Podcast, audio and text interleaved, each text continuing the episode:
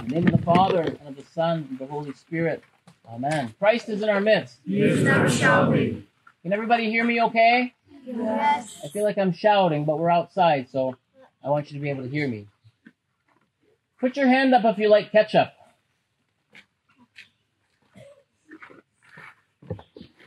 Okay, now put your hand up if you like mustard.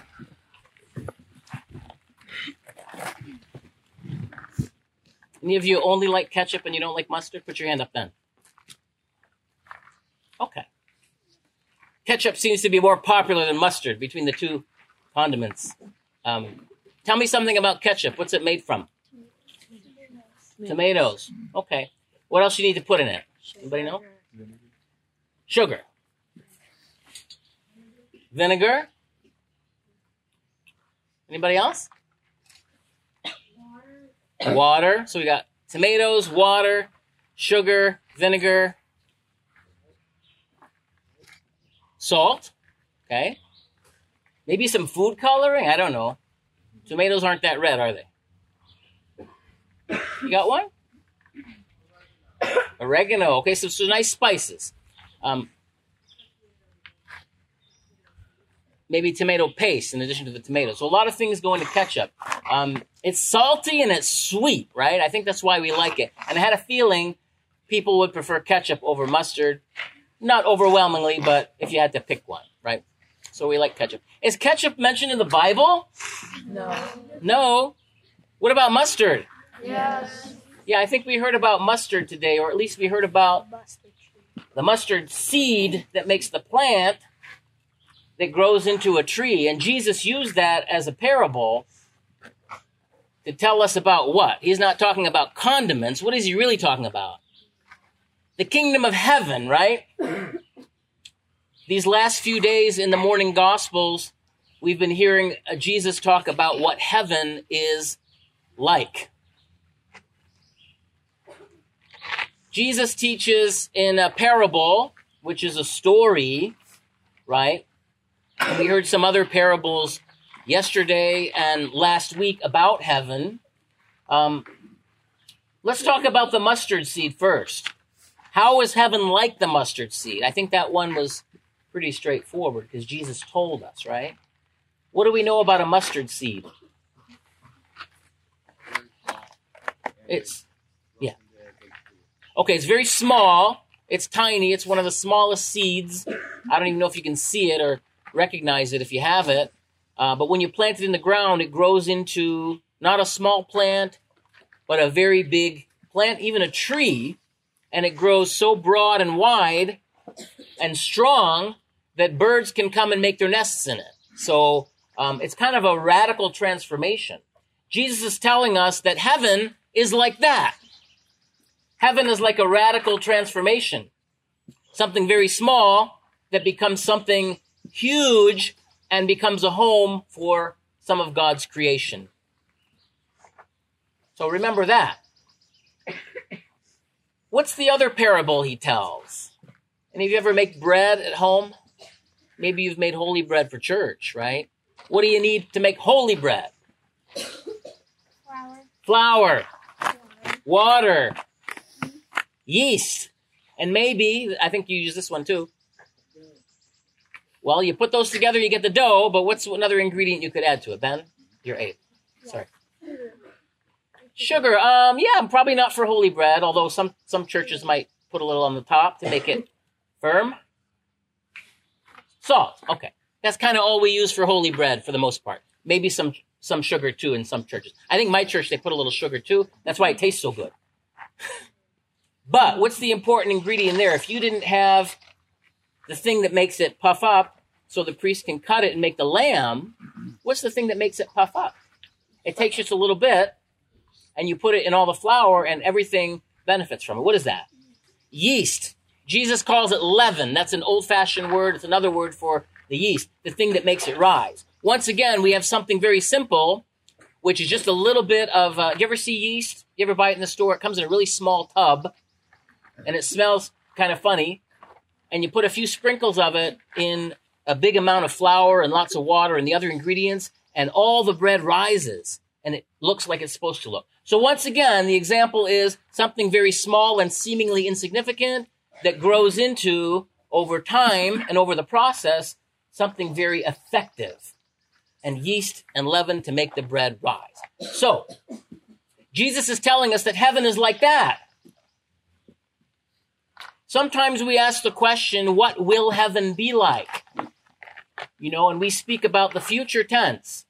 And that's okay because we don't know. We hope to get to heaven. But a good question for us to ask here, especially at camp, is what is heaven like? Notice the difference? Not what will heaven be like, but speaking in the present tense, what is heaven like? That's the question I like to hear, and that's the question I want to talk about today and share with you that heaven is like camp. Heaven is like the Antiochian village, especially tomorrow. What's going to happen tomorrow? Anybody know? Are we going to be in the outdoor chapel doing daily orthros? What are you going to do tomorrow? We're going to have divine liturgy. That's right. And we had divine liturgy on Sunday, and we had it a week ago, maybe today. I think it was Wednesday, right? And then when you go home in your parishes on a Sunday or a feast day and you have divine liturgy, you are experiencing heaven. That's the closest thing we have to heaven in the world is divine liturgy. Isn't that something? Do you remember yesterday Father Joel told us when the priest says, Blessed is the kingdom, the Father, the Son, and the Holy Spirit, he blesses the beginning of liturgy. He announces that the kingdom is here, right? So, how is camp and liturgy like heaven? Why is liturgy the closest thing we have to heaven in the world? Anybody want to? Yes.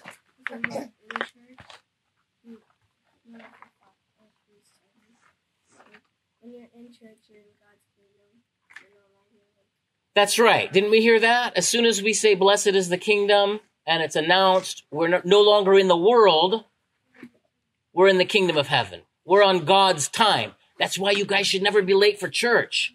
Don't ever miss Blessed is the kingdom. You don't want to miss it announced and come in late. You might be too late, right? We're in the kingdom. We're in God's time. And who's the king in that kingdom? It's Jesus, right?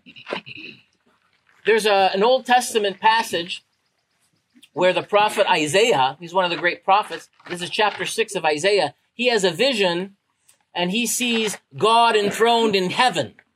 And he talks about it. And he says, God is sitting on his throne.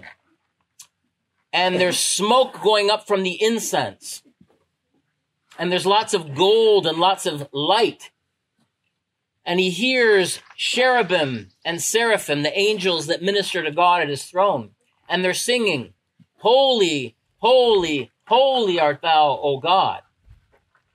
And Isaiah sees this vision of heaven and he's really, uh, he's awestruck. He's amazed. He can't believe how wonderful it is. In fact, it's so wonderful that he realized that he's a sinful man and he might be in trouble for seeing that. So, um, his description of heaven really reminds us of what we see when we worship at the divine liturgy. Don't we see the lights and don't we see God enthroned? Now we're outside today and this is not divine liturgy, but what's at the center of the table that we made an altar today? What's what's what's on the center of it? the gospel. The gospel book, right? This is God's word to us. This is what we're taught. This represents God for us today. At the center of the altar table, um, we don't have a high place, but we have the word of God in the gospel books.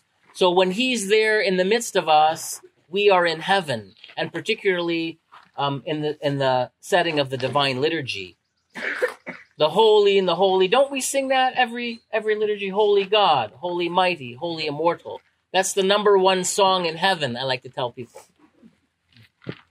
Probably the only song we sing and the only song that gets played because God is there and we're there to worship Him and call Him holy. So divine liturgy is a taste of that. You don't have to wait till the end to experience heaven or to wonder what is it going to be like. It's like being in church, but on a more awesome scale. compare it to a tiny mustard seed and then blossoming, blossoming into a giant tree that's so massive that birds of the air can come and make their nests in it. One more important thing about heaven that I want to share with you because we're all here and this is camp, and I said it's like camp, is we can't do it by ourselves. Just like we can't do divine liturgy by ourselves. This morning I walked down to the chapel and um, I didn't get the memo that we were going to be outside. So I walked in and there were only a handful of people there, and I thought, is nobody here for Matins? What am I going to do? I'm supposed to serve Matins. What if nobody showed up at Matins? What do you think Father would do?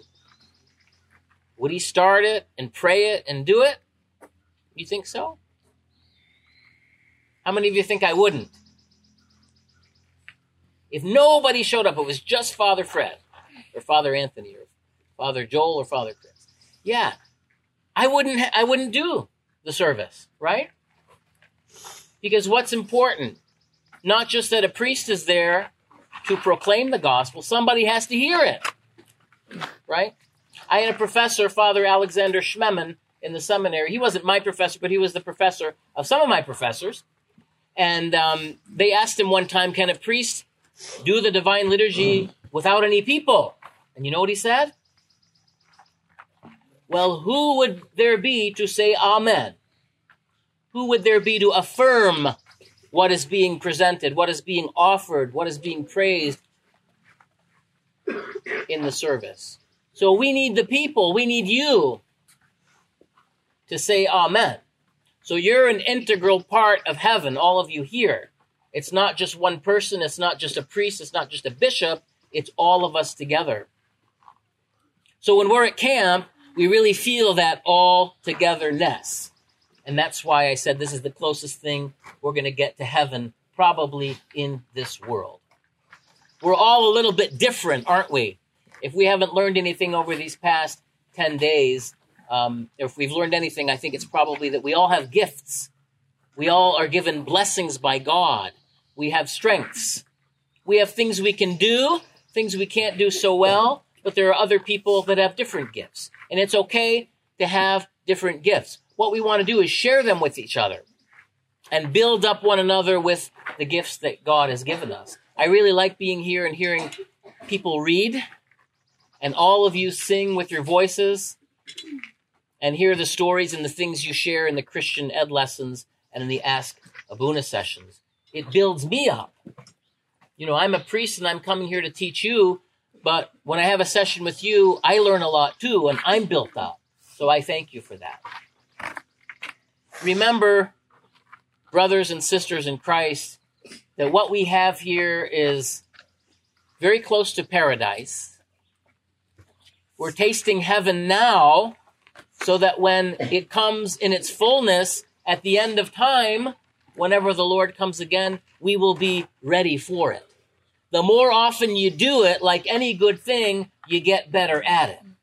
So go to church, praise God with holy, holy, holy, attend the divine liturgy, participate, come together and worship and build one another up because that's what heaven is like. Exercise it now so that you'll be ready for it when it comes in its fullness. And thank God for the opportunity of this gathering during session three of Antiochian Village in the summer of 2019. Christ is in our midst. He is in our shall be. The Father, Son, and Holy Spirit. Thank you.